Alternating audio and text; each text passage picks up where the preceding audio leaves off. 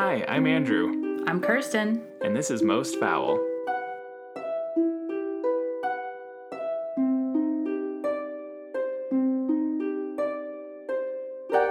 Hey, hey, hey. Howdy, howdy. Episode 60, motherfuckers. I can't believe I, this is it's so old for the listeners that I say this every time. But as I was like labeling my notes and stuff, when I was like, what episode is this? And I was like, sixty. Holy shit! But also, in some ways, doesn't it feel like it should be even more? Like, in some ways, I feel like we've always been doing this podcast, not in the bad way, like, oh, it feels like forever, but just doesn't it feel like it's been forever? kind of, but and it's like it also feels like we're really close to a hundred, even though that's quite a ways away. I feel the same way. We like obsessing on milestone numbers, but that's normal, she tells herself. so, what have you been up to? I miss you. I got a little in person dose of you, and now I'm in withdrawal. Ah, that was so wonderful. It was amazing. I went to a conference. I got to spend some time in my old stomping grounds in DC. That was very fun. Yay! Amazing. It's almost like life is somewhat returning to something like normal. I not I definitely was not convinced I was going to get sick, but I, it was like, okay, yeah. I've flown already. Like I've done that, been there, done that. But I was like, oh, conferences. So constantly talking to strangers face to face. Mm-hmm. Not a mask in sight. Let me tell you, not a single one. Did you mask? Anyway. no, I didn't. So you were just inviting the Rona then? I still masked on the plane Well, I should hope so, Andrew. because that freaks me out. Yeah. I don't think I I'll would get sick. ever fly again without a mask. I had a job where I had to fly at least twice a month every month, mm-hmm. and I would get sick all the time. Yeah. Like pre pre COVID, COVID didn't even exist yet. or I guess oh, I was about to say something real stupid. I'll say it. Is it 19 because it's like the 19th identified one, or is it just COVID 19 for some other reason? It's from because it was first identified and named in 2019. Hmm, okay. Good to know. Which is why now it feels like we just need to call it COVID because Because I was like, well, I guess there's COVID 1 through 18. Well, I told you my deeply embarrassing thing when I was visiting you in person, which is too shameful to mention on the podcast. Maybe someday. well, I've already alluded, and next week's episode, I'm going to reveal an embarrassing fact about myself. So basically, y'all, we're human. We're human. We have brain farts just like you. Outside of the conference, though, I really don't think I've done anything. Nothing? I mean, lots of TV. Hmm. Finished The Great British Bake Off. Yeah. Oh, I read a book. What? That, On but that was part of the travel time of the conference. Oh, okay, got it. Yeah. A paper book? Well, a Kindle book. So, kinda. Kinda.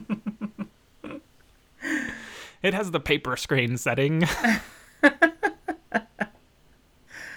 well, that all sounds exciting.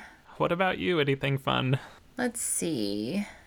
Well, besides the trip, um, I mean, it took me a while to recover from all of the fun and excitement of the trip because I'm still recovering. And yeah, just a lot of recovering. Oh, I started my own business. Ah, yes, yes. So that's been keeping me busy. I started my own business, so I would have to work less hard, but of course, starting a business is a lot of work, so it's all pretty flatline until this imaginary future date when I will be able to work less. yes. So there's that because I'm a masochist on many fronts. But it has allowed me to spend more time with my kids because I control my own hours more. So that's been good. And what else? We went to this um, converted Boy Scout camp, which is now like a, a family adventure park yesterday, Oh. where they have like high low ropes courses and my kids shot BB guns for the first time, which was very cool because, you know, I grew up in Missouri, so I had a BB gun when I was a kid. I was shooting actual guns when I was seven or eight. So it was cool to see them learn that skill and and get to do it and so yeah, it was fun. It was just like a little outdoorsy thing. So I'm imagining a world in which we all get outside even in the winter hmm and maybe even try our hand at some winter sports like possibly skiing. I don't know. But then I started researching lift tickets and equipment and it's so fucking expensive. Who does this? Rich people. Ah, just the lift tickets. And then Skiing freaks me out. Yeah, so I was like, well, how about cross country skiing? That's kind of my speed, like a dark, snowy wood and just you with nature. Um, but my kids were not as into it. so we'll see. But yeah, that's kind of it, you know? Yeah, not a lot of excitement, but looking forward to the holiday, Thanksgiving. How do you feel about Thanksgiving? Where does it rank? One to one to five on your top holidays. Um, I guess 3 Mm-hmm. But for me, it's only about food. Yeah, yeah, totally. I mean, I like the food at Thanksgiving. I enjoy. So. I enjoy. I mean, the turkey. Okay, I've had a few good turkeys in my time, but the sides, like, and it's things that I never cook. Mm, yeah, Because I'm with you, like, turkey's not my favorite protein by any means, but it's like, well, other than like shaved deli meat, like, this is the only time in the whole year I'm having turkey. But when you cover it with a big heaping mound of really buttery, sour, creamy mashed potatoes, then it takes on a different a different slant. That's close to my potatoes. Mm. I mean, just put all the dairy, all the dairy in the world into it. Mm. And don't mash yes, it too butter, much. sour cream, Yes. sharp cheddar, green onion. But mine's a casserole, not a mash. Interesting. So I parboil and then grate as if I'm going to make hash browns. Mm-hmm. But then that gets baked into a casserole. And then it basically mashes itself, right? It just kind of disintegrates. There's a tiny bit of texture if you do it right. Mm. One year, this is, well, who cares? I had to use golden potato because there wasn't russet in the store. Mm-hmm. And that fully disintegrated. It may as well have been mashed. Mm-hmm. Mm-hmm. And I was pissed because it's a lot of work to grate them. And I was like, I, if I knew it was just going to be mashed, I would have just mashed it. Even though it tasted good, I was furious. See, I don't like them mashed into like, you know, some mashed potatoes, it's almost like whipped potatoes. Mm-hmm. No, no, no. I like them lumpy, but, you know, incorporated. But I also sometimes will do skin on uh, with mashed. So it's more like a smashed. But really, I mean, you just can't do a shit ton of dairy plus potatoes wrong.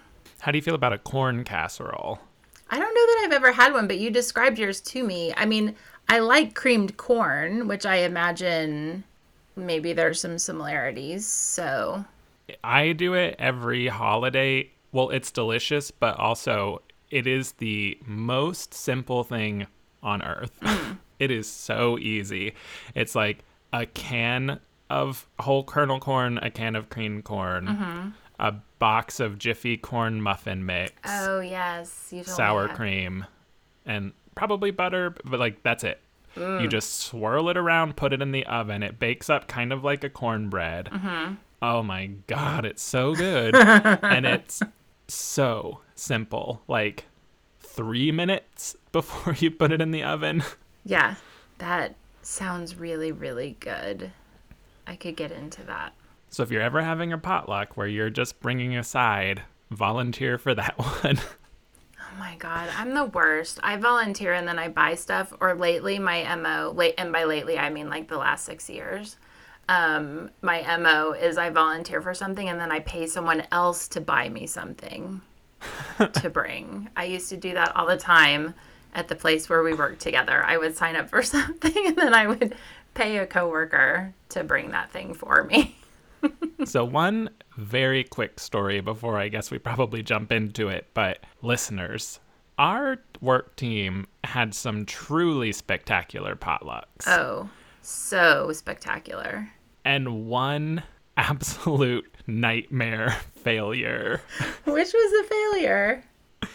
It sounded really good. It sounded like a good idea when we pitched and again, this is a team of like 20 plus people. Yeah, I think I know the and one when you're we gonna pitched say. the idea of an all dessert potluck, Yes, but I don't remember it being bad. What was bad about it? the sugar crash, Oh well. Uh, the rest of the workday was brutal.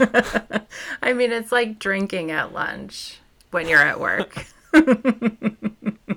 I can't describe like so many delicious things and then it was like for the love of god is there any salt in this office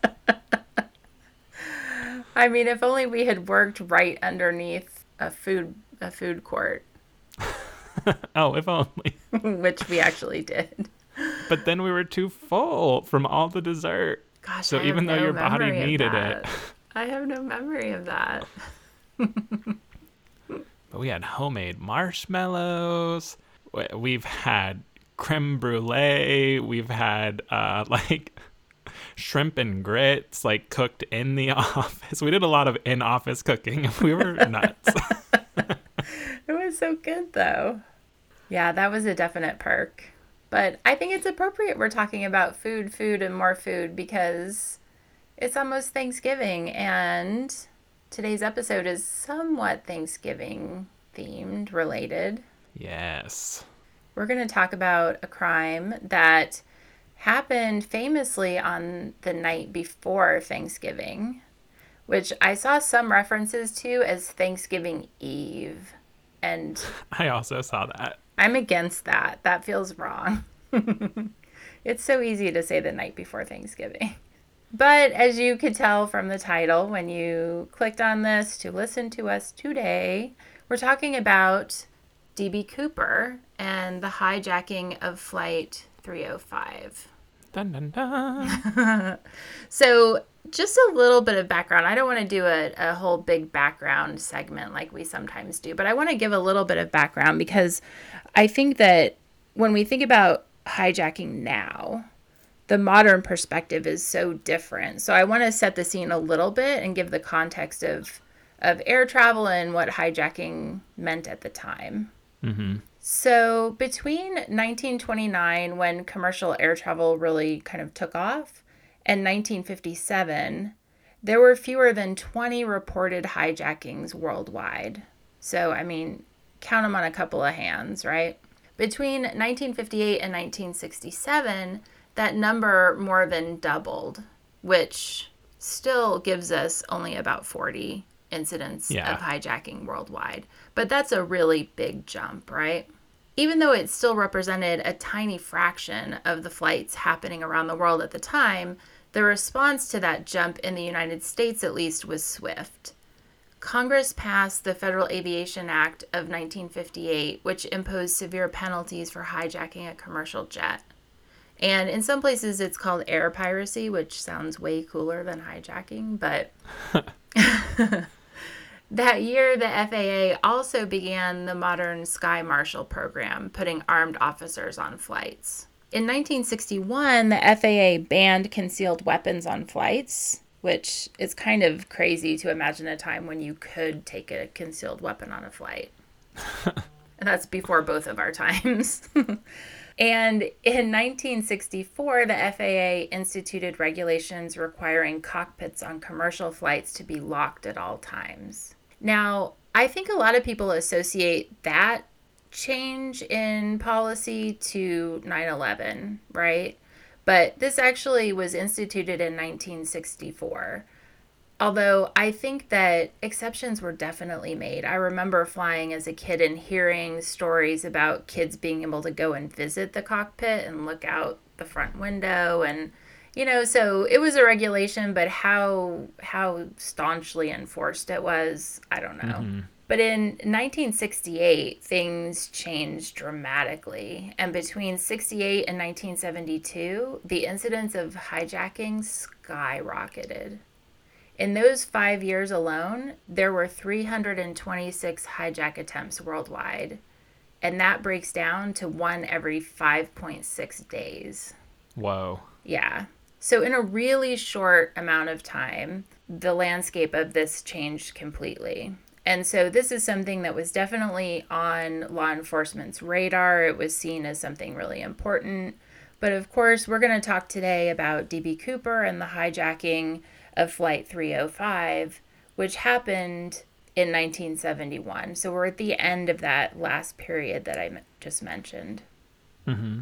So on midday of Wednesday, November 24th, 1971, again, the day before Thanksgiving, a nondescript middle aged man wearing a suit and tie walked up to a ticket agent for Northwest Orient Airlines in the Portland International Airport. He purchased a one way ticket to Seattle, Washington for later that afternoon. And as was possible at that time, he paid cash uh, $20 to be exact, and that's about $150 in today's money. After boarding, shortly before 2:45 p.m. that day, the man who when he bought the ticket called himself Dan Cooper, again, possible to buy tickets without showing a passport or any kind of real identity. Well, I know that it happens today, but even the idea of buying a plane ticket for today. Right. and it not being an emergency feels unhinged. Right. And walking up to the ticket agent at the airport, sliding a 20 across the counter, telling the person, hey, my name's Dan Cooper, and being given a ticket to board. It all seems made up, but this is how it worked in 1971. Wild. So this man, who again called himself Dan Cooper, he settled into seat 18E of the Boeing 727 that was scheduled for that flight. And again, in something that's slightly different, he ordered a bourbon and soda while the plane prepared for departure. And this is a little different because seat 18E would have been in the economy section, but you know, it was just a different time. Mm-hmm. Flight attendants paid attention to you, even in economy. You could get alcohol even in economy. Um, you could probably put your legs up in economy. so he settles in, and the flight takes off without any anything unusual happening at that point. But once up in the air, Cooper handed a note to the flight attendant, Tina Mucklow, which was intended for the pilot, one Captain William Scott, who at that point had been flying with the airline for over 20 years.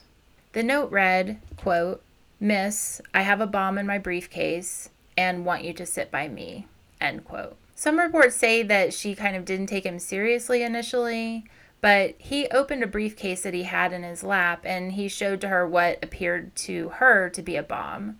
So, a couple of red cylinders, some wire, and kind of a digital timepiece looking thing. Mm-hmm. So Tina sat down next to the man and he proceeded to provide her with detailed demands. And she wrote those down and then delivered them to the captain in the cockpit. I can't imagine the fear. Yeah, I mean, it had to have been crazy. And again, I mean, commercial flying at this point is still not super old. I mean, we're talking, you know, four or five decades.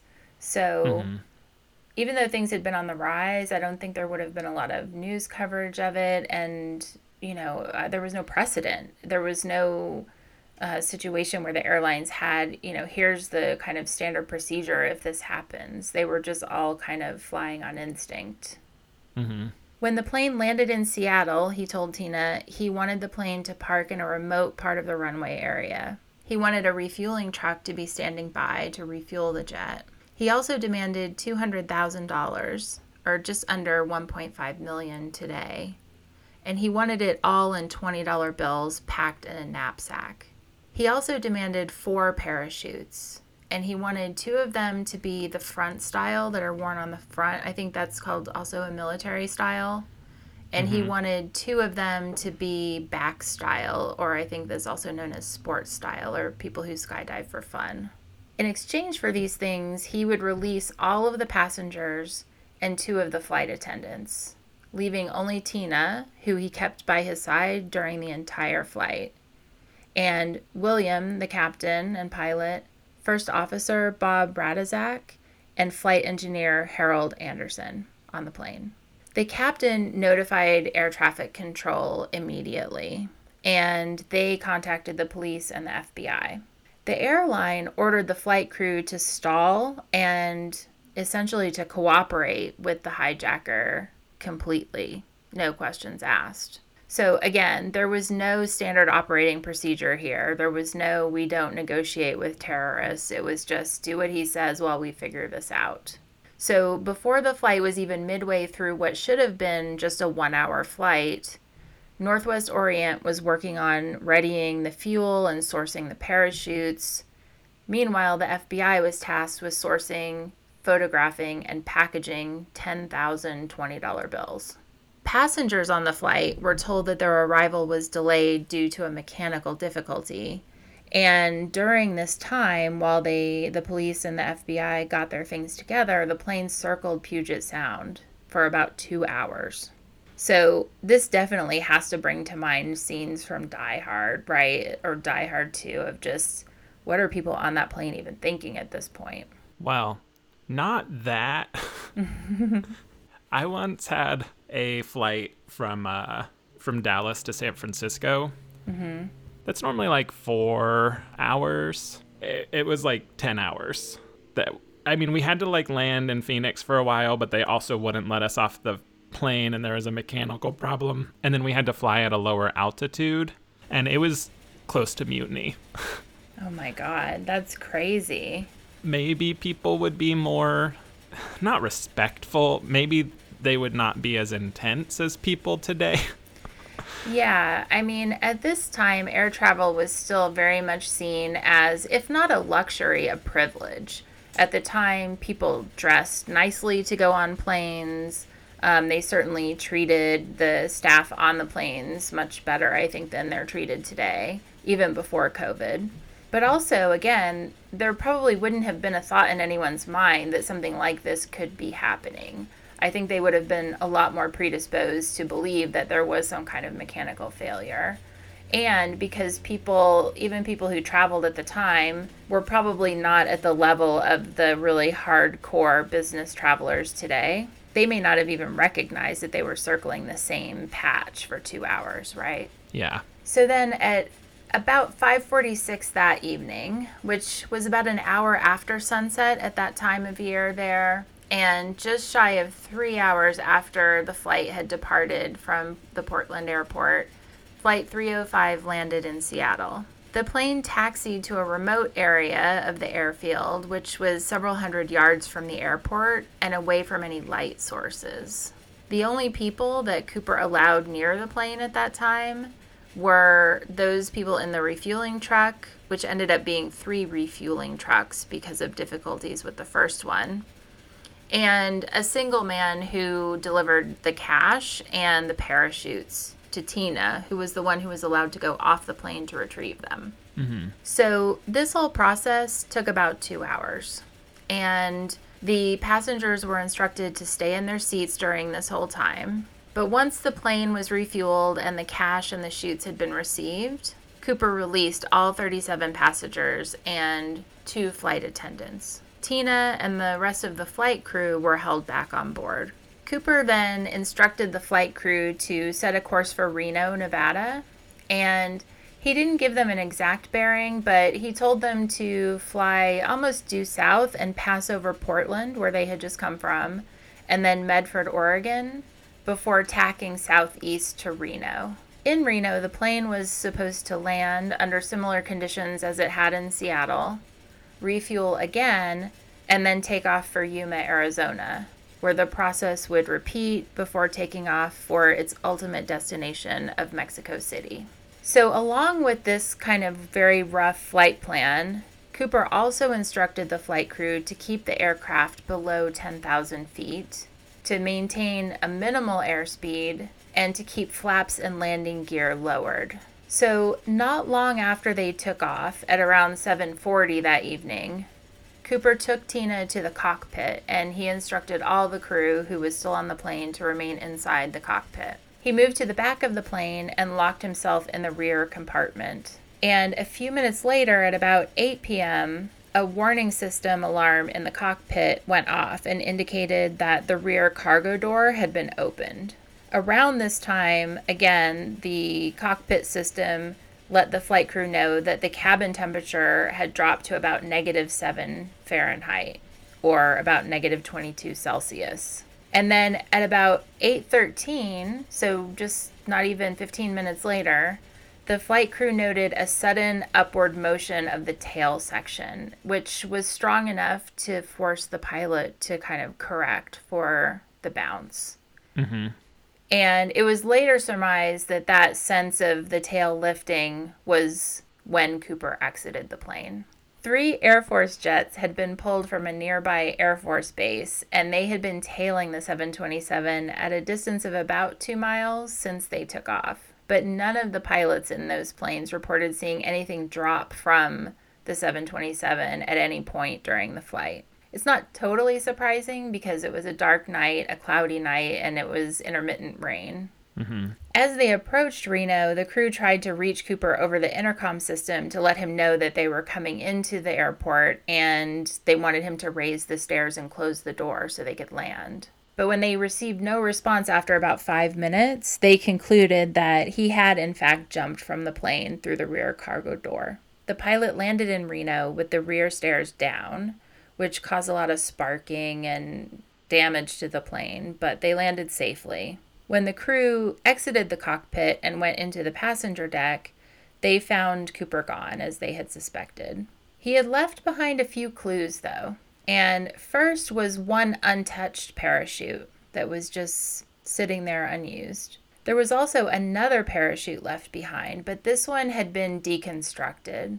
Investigators quickly deduced from this that Cooper had taken two chutes with him, a front and a back, and used the third chute, the one that had been deconstructed, for parts to attach the ransom money to his body because it had come in a sack rather than in a knapsack. Cooper also left behind his tie, two hair samples, eight Raleigh cigarette butts, and over 50 possible fingerprints. Military and local law enforcement agencies immediately conducted one of the largest manhunts conducted to that point. Washington State's Lewis County Sheriff deputies patrolled a 25 mile section of the Randle Trout Lake Road, which expanded into northern Clark County.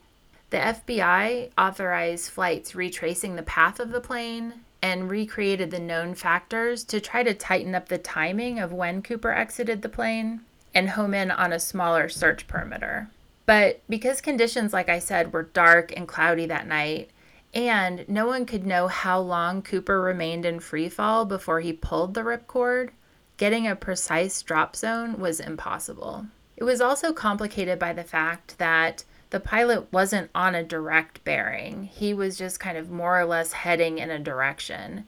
And so there was some back and forth later in the investigation about exactly how far east or west the plane was heading, what that bearing was. And there were various reports on things like the wind factor. All of this could have really impacted the drop zone considerably.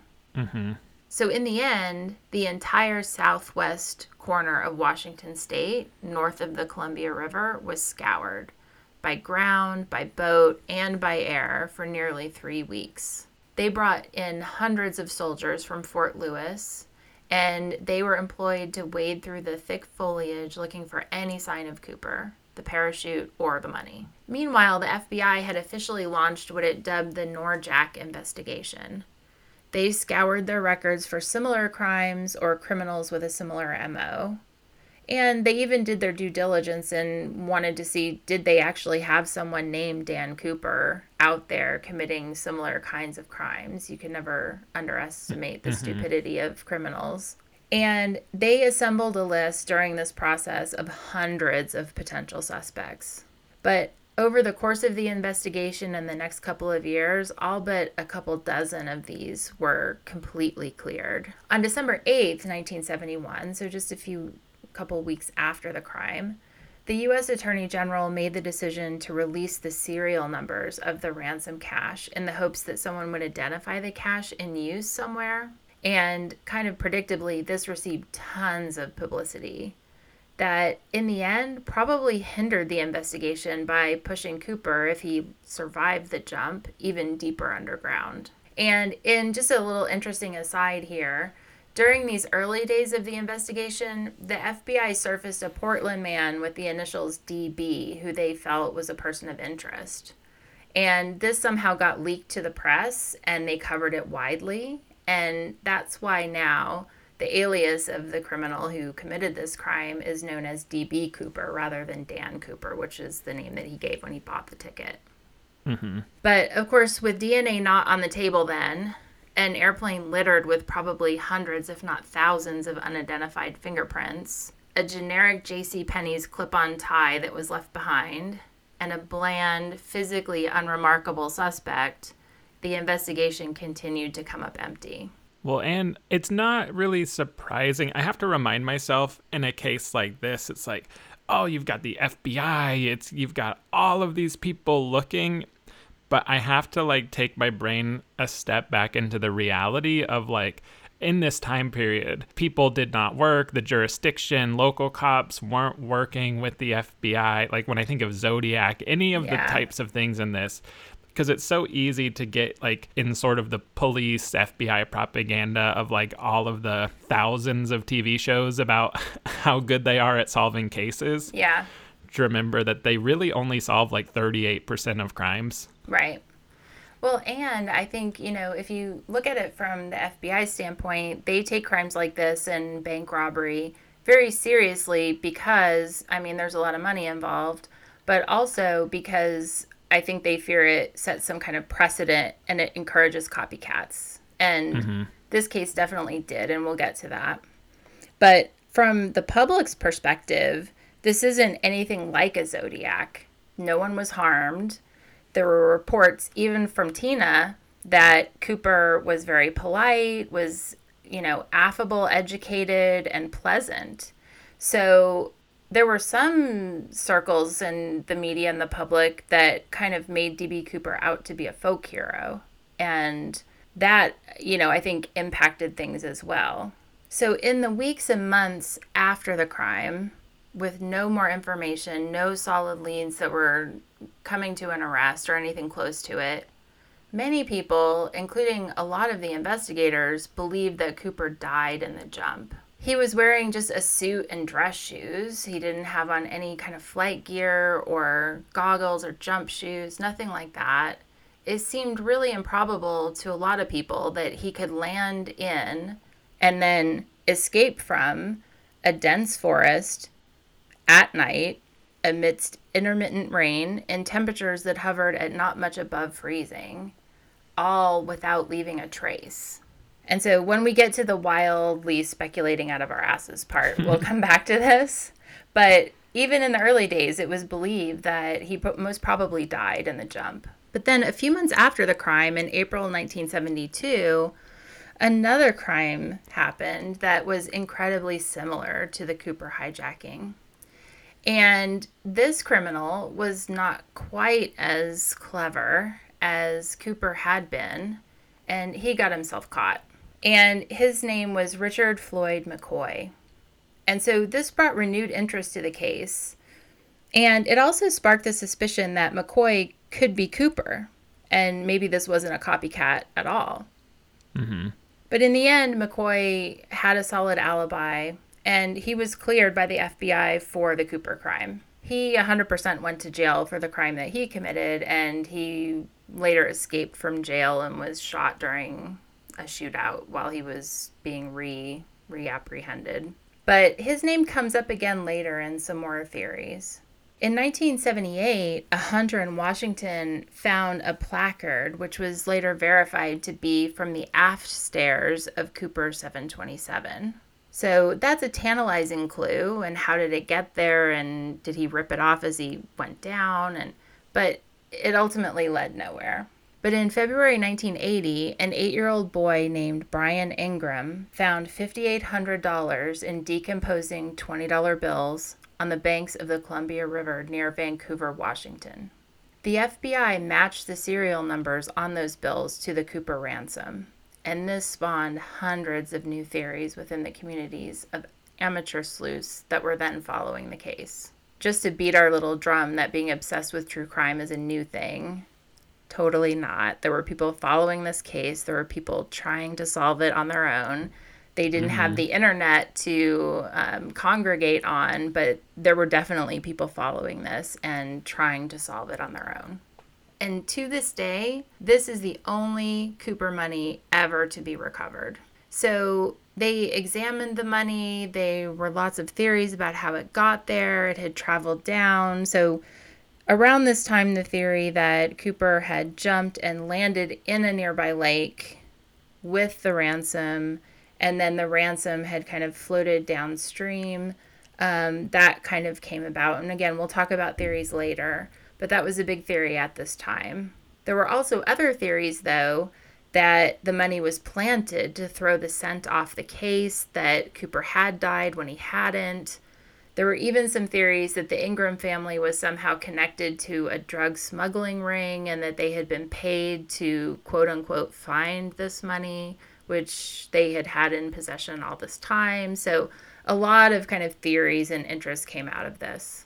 Then, almost a decade later, after no more new information, a new theory came to light. And as we discussed in episodes 31 and 32, on June 1st, 1989, the fugitive John List, aka the boogeyman of Westfield, was arrested after 17 years on the run. Now, I don't want to spoil those eps, so if you haven't already listened to them, go do that.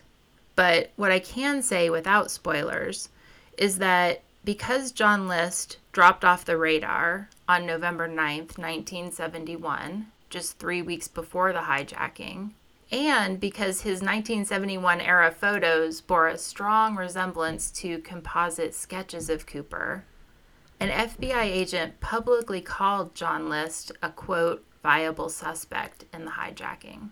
So interesting. right? And List always denied the claim. He denied it to his dying day. And the FBI never found solid evidence linking him to the case. But it remains a really interesting theory. Yeah. Former investigators and PIs around the country continued to work the case and propose suspects. A few people even confessed to the crime, including one deathbed confession in 2000 that was ultimately dismissed by the FBI after fingerprint analysis. In 2001, investigators isolated genetic material on the tie that Cooper left behind.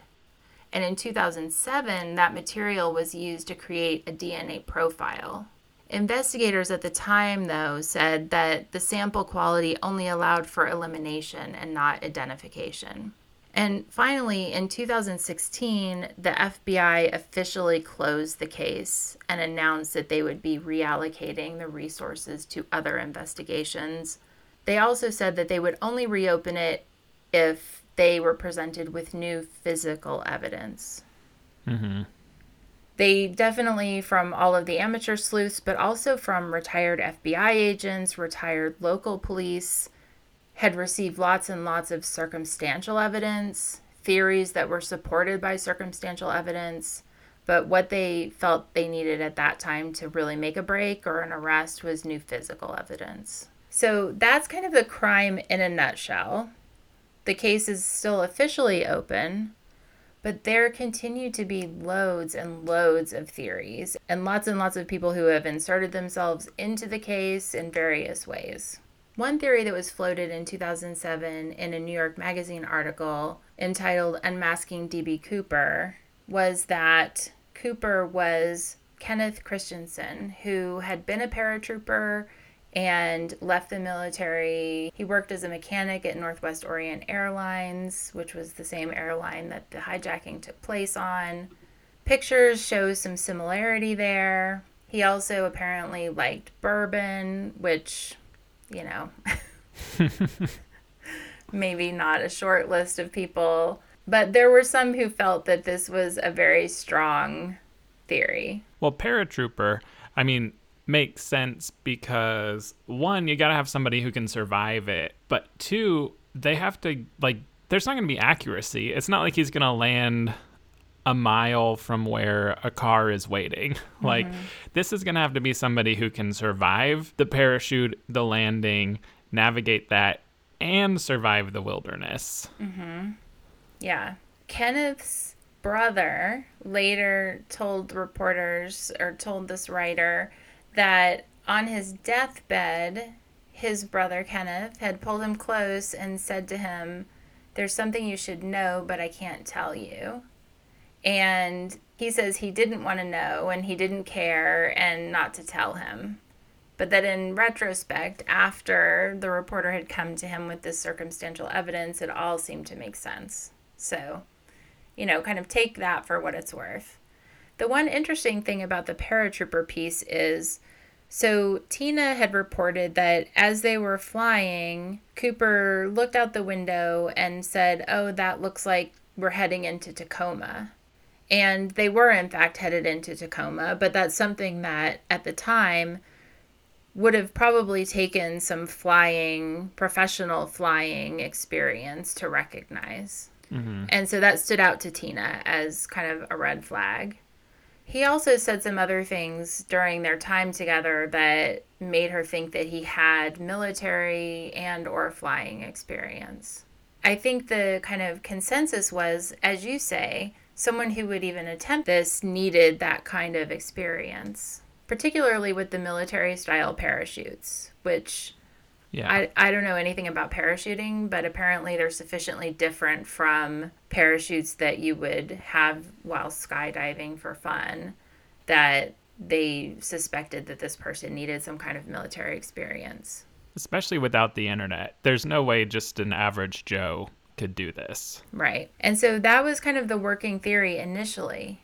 But Later, the FBI changed its stance on this completely. So, the official initial FBI profile said it was someone with military, perhaps paratrooper experience.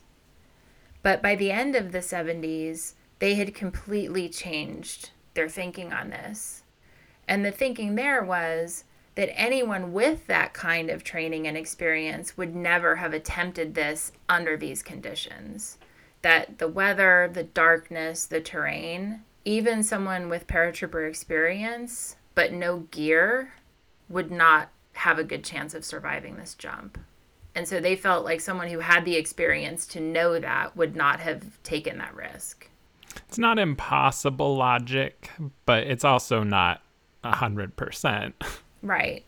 Especially as we'll see later, some of the kind of theories point to suspects that had some sociopathic traits.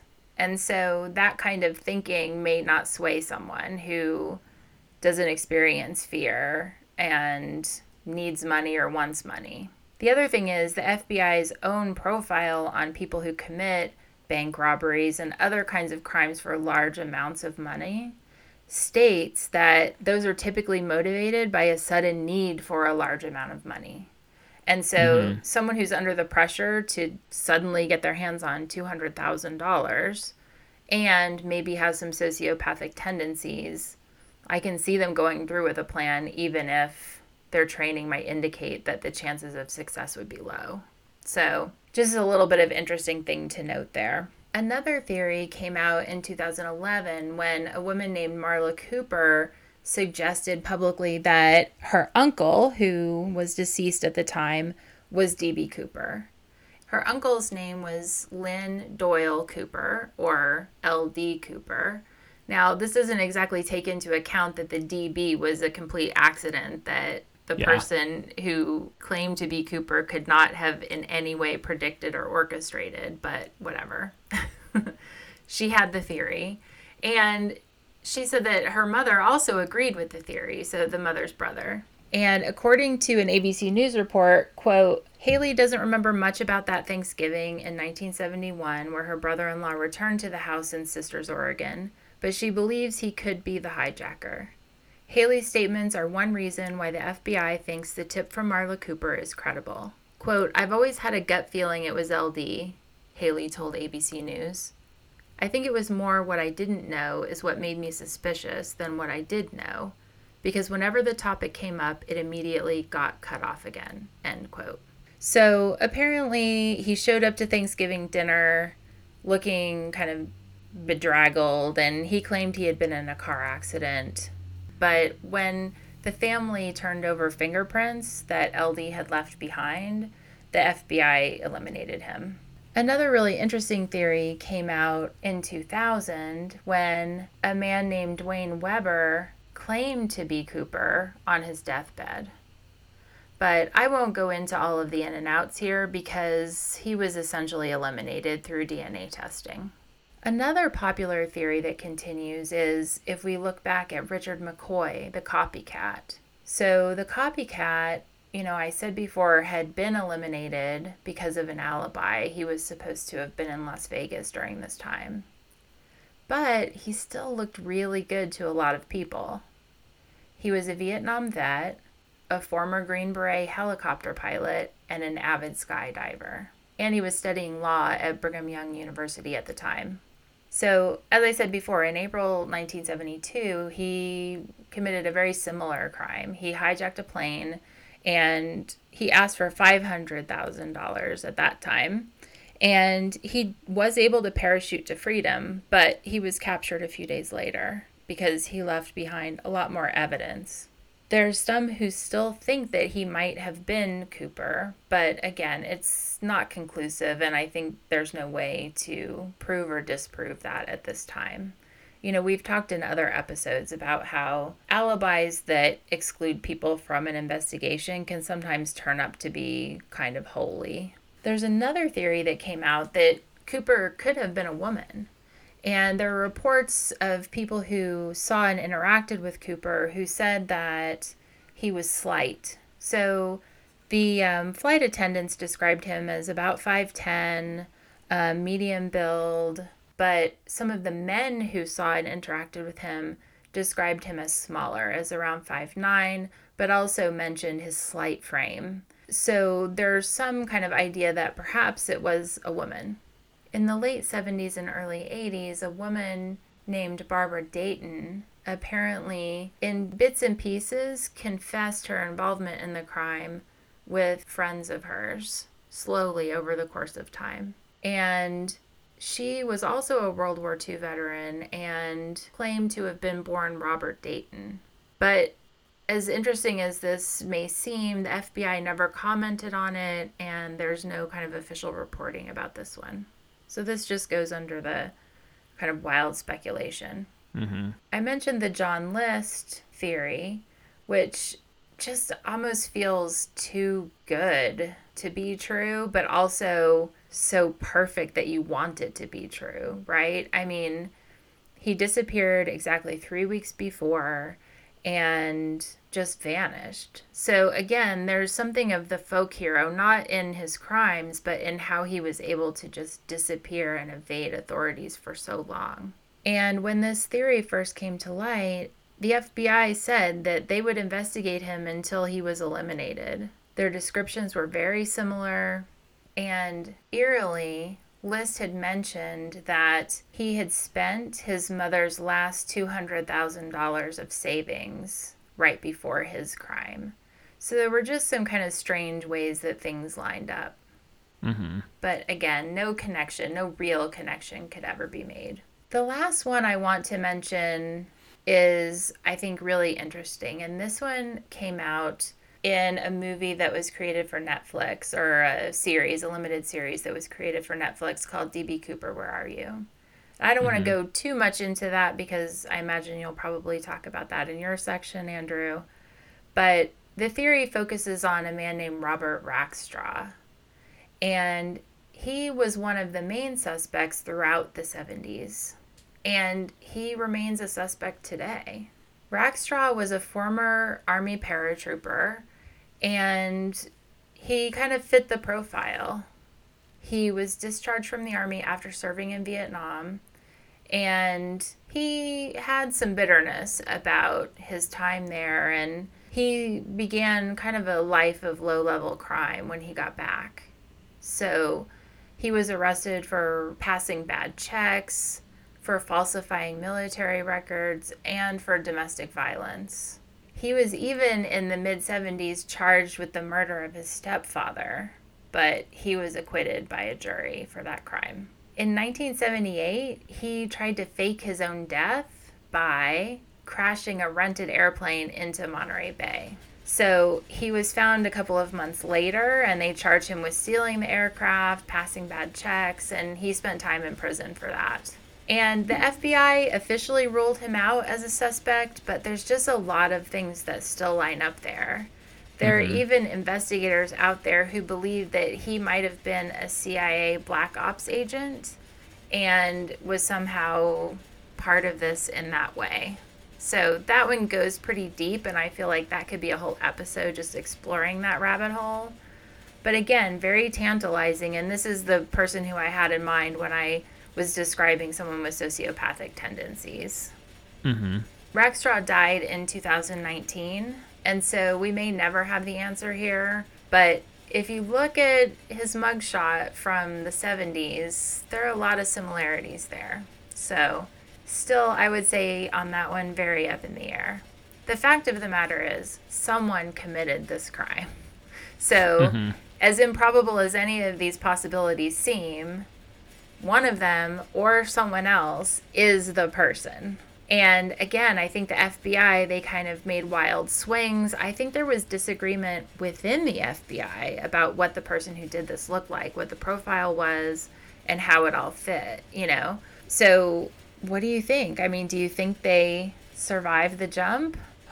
So I've always thought they survived the jump. There are some chances they didn't, mm-hmm. and maybe they did just die. Yeah.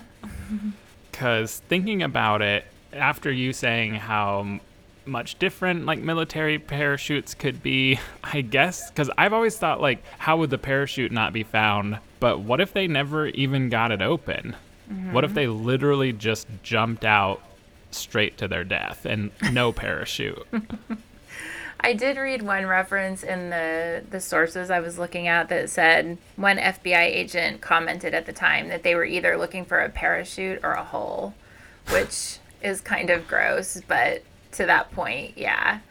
And one little detail that I didn't mention is when they were getting the packs that I keep calling them packs, but when they were getting the parachutes, they um, they called on some local skydiving experts to get them. They got the military style from a nearby base, and um, a skydiver got the two kind of sport parachutes and put them all together. What he realized later is that one of the packs that he had delivered, and I can't remember if it was a front or back one, was accidentally a training pack. So the top of it was sewn up, and he could not have gotten it open.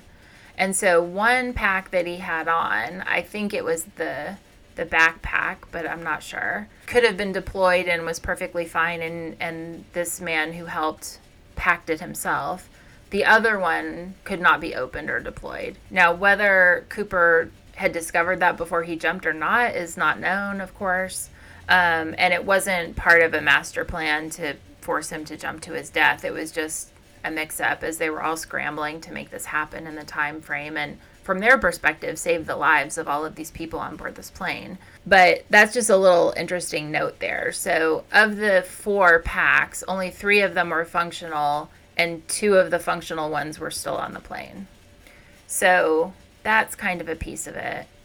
Again the drop zone they really don't know. Reports came out later of planes that were flying in the area and they felt that the heading I mean I'm I may not be using all the precise terminology correctly because this is not my area of expertise, but that headwinds were slightly different than what they had been basing their drop zone calculations on and he felt that the drop zone would be farther to the east or you know, but there is kind of a large lake that is in this area that feeds a tributary that feeds into the Columbia River. And some speculated that he might have gone straight into the lake. And if that had happened, then he would have certainly been probably sucked down by all the weight that he had on him between the money and the parachutes and everything. Mm-hmm.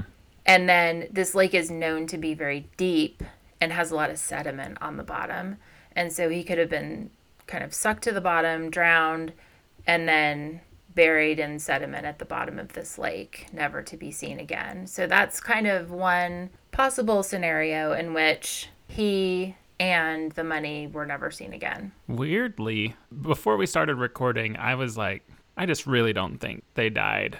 But Mm-hmm. now I'm like, I guess it actually is pretty likely they could have just died. I think that's the only scenario in which he died and no trace of him has ever been found. No scrap of parachute has been found. You know, that money was found, but again, how it got there. Now, I read when they found the money, the boy found like a few bills kind of nearish the surface of the bank. But then when they went, obviously, and they started looking for more because they're thinking, could the criminals have buried it or whatever? And they found some more random bills almost three feet down. So, one little note in here of historic context, which we talked about before we started recording, but I haven't mentioned, is about nine years after the crime, Mount St. Helens, the volcano that is not too far from this location, erupted kind of pretty famously and just spewed ash and debris all over the place and mm-hmm. particularly in one kind of area that they had been searching. So another possibility is that you know he did land, he died not in a lake but on the surface and would have probably in the course of years been found or his skeleton or whatever, but it was buried in the ashes and sediment from the volcano and now is lost forever. So that's another kind of possibility, which seems a little less likely than the just going straight down into a lake, but it's still a possibility. Yeah, my full on bullshit speculation is what if he never jumped out of the plane and it was an inside job with someone in the flight crew? Mm-hmm. And like if it was a woman dressed as a man, the idea that they could like quickly change, get off with the rest of the passengers at the end. Like that's the least likely scenario, but it's something I've always wondered. I don't think it's totally far fetched because remember, they were sent out of a plane in the farthest reaches of the airfield, not where any kind of overhead lights existed. And so, could someone have gotten off the plane, fallen back, and disappeared into the darkness off of the airfield? I mean, not entirely far fetched, I don't think. I don't, I don't remember seeing anyone pose that, but for sure it could have happened. The, the thing that makes me lean against you know he sank to the bottom of the lake and was never seen from or he got buried in ash from mount st helens is that again someone did this. Someone with a very specific look and someone with very specific understanding of skydiving parachuting air travel where is the missing person? I almost feel like if that scenario had happened where he died in the jump, we would know about that because someone who lined up perfectly would suddenly be not where they should be. And that's what leads me to think one of these theories where he slept in his own bed that night somewhere and nobody's connecting him to this holds more water for me. Because again, you know, middle aged white guys who can present as educated and middle class don't just disappear with no explanation and nobody misses them. So, do you think he purposefully threw some money in a river? I mean, there's lots of theories that that is true. That, you know, so one of the theories that has to do with um, Rackstraw is that Rackstraw had an accomplice or accomplices. And this is a very in depth theory. If you're interested, we've got links in our show notes. Go and check it out. But essentially, that he had at least two or possibly more co conspirators. And he jumped, He landed. There was a car nearby waiting for him, picked him up. A plane was coming from another airport nearby, a small one, and flew overhead, saw the blinkers on from the car that picked him up. That was the signal that it was successful. The plane then flew to a third airstrip, small nearby. The car drove to that airstrip, met. They changed planes, changed cars. He changed clothes. They split up the money. The plane left with some of the money. The car, they went in another car with the rest of the money. And then, I don't know, they dumped $50,000 in this lake. Some of it went upstream where the kid found it, and the rest of it they took and buried somewhere so that's like the broad strokes of this wild theory. But as you mentioned, you know, this is 1971. This guy didn't have a cell phone in his pocket. He couldn't call somebody and let them know where he was going to be. He couldn't have predicted ahead of time how long it was going to take to refuel the plane. So he had no way of saying, I think I'll be over this area at this time. I mean, you could still say that, oh, the guy just waited out there all night. He was going to wait there until he saw him. But how did Cooper in the dark pick a drop zone so precisely in conditions that you know there was no visibility um, so that whole scenario it's not impossible i just it's hard to imagine how that could work yeah i think if he lived his survival was in his hands like i think it would have to be somebody capable of surviving a couple days even in those temperatures and in the wilderness. And who's to say what was in his carry on bag? Right. I mean, could have literally been survival tools and jackets and sleeping bag. That's one thing, yeah. So he didn't have a carry on the way that we think of it, but he apparently had some kind of paper bag with him in addition to the briefcase. So we know that, you know, he had a briefcase that maybe had a bomb in it, although I tend to think if it did have a bomb, he wouldn't have jumped jumped with it. I mean, that's just that's just me um, making things up, but I think a pretty solid hunch that the bomb wasn't a bomb.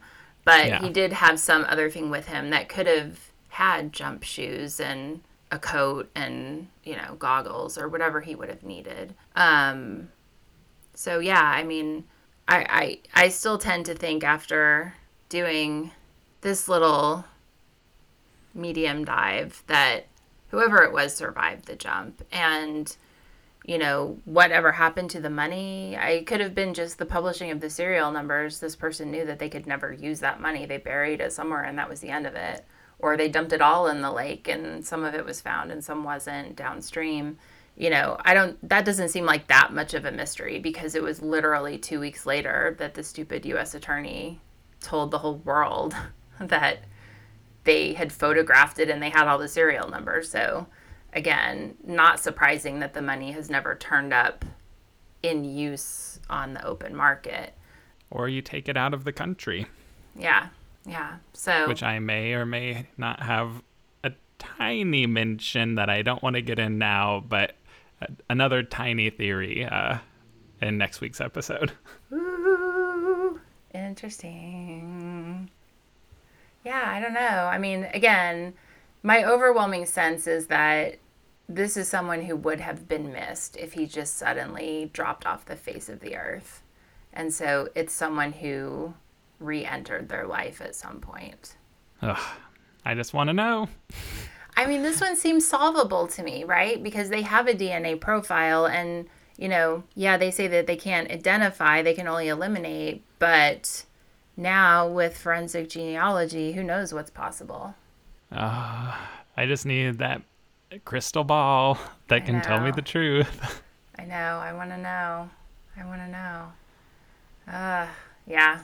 You know, this one was big news all during the 70s and 80s, which is right when I was soaking up pop culture as a kid. And yeah, it really still fascinates and intrigues me. Yeah. So next week, we're going to dive deep into a lot of pop culture inspired yeah. by this case. Oh, yeah.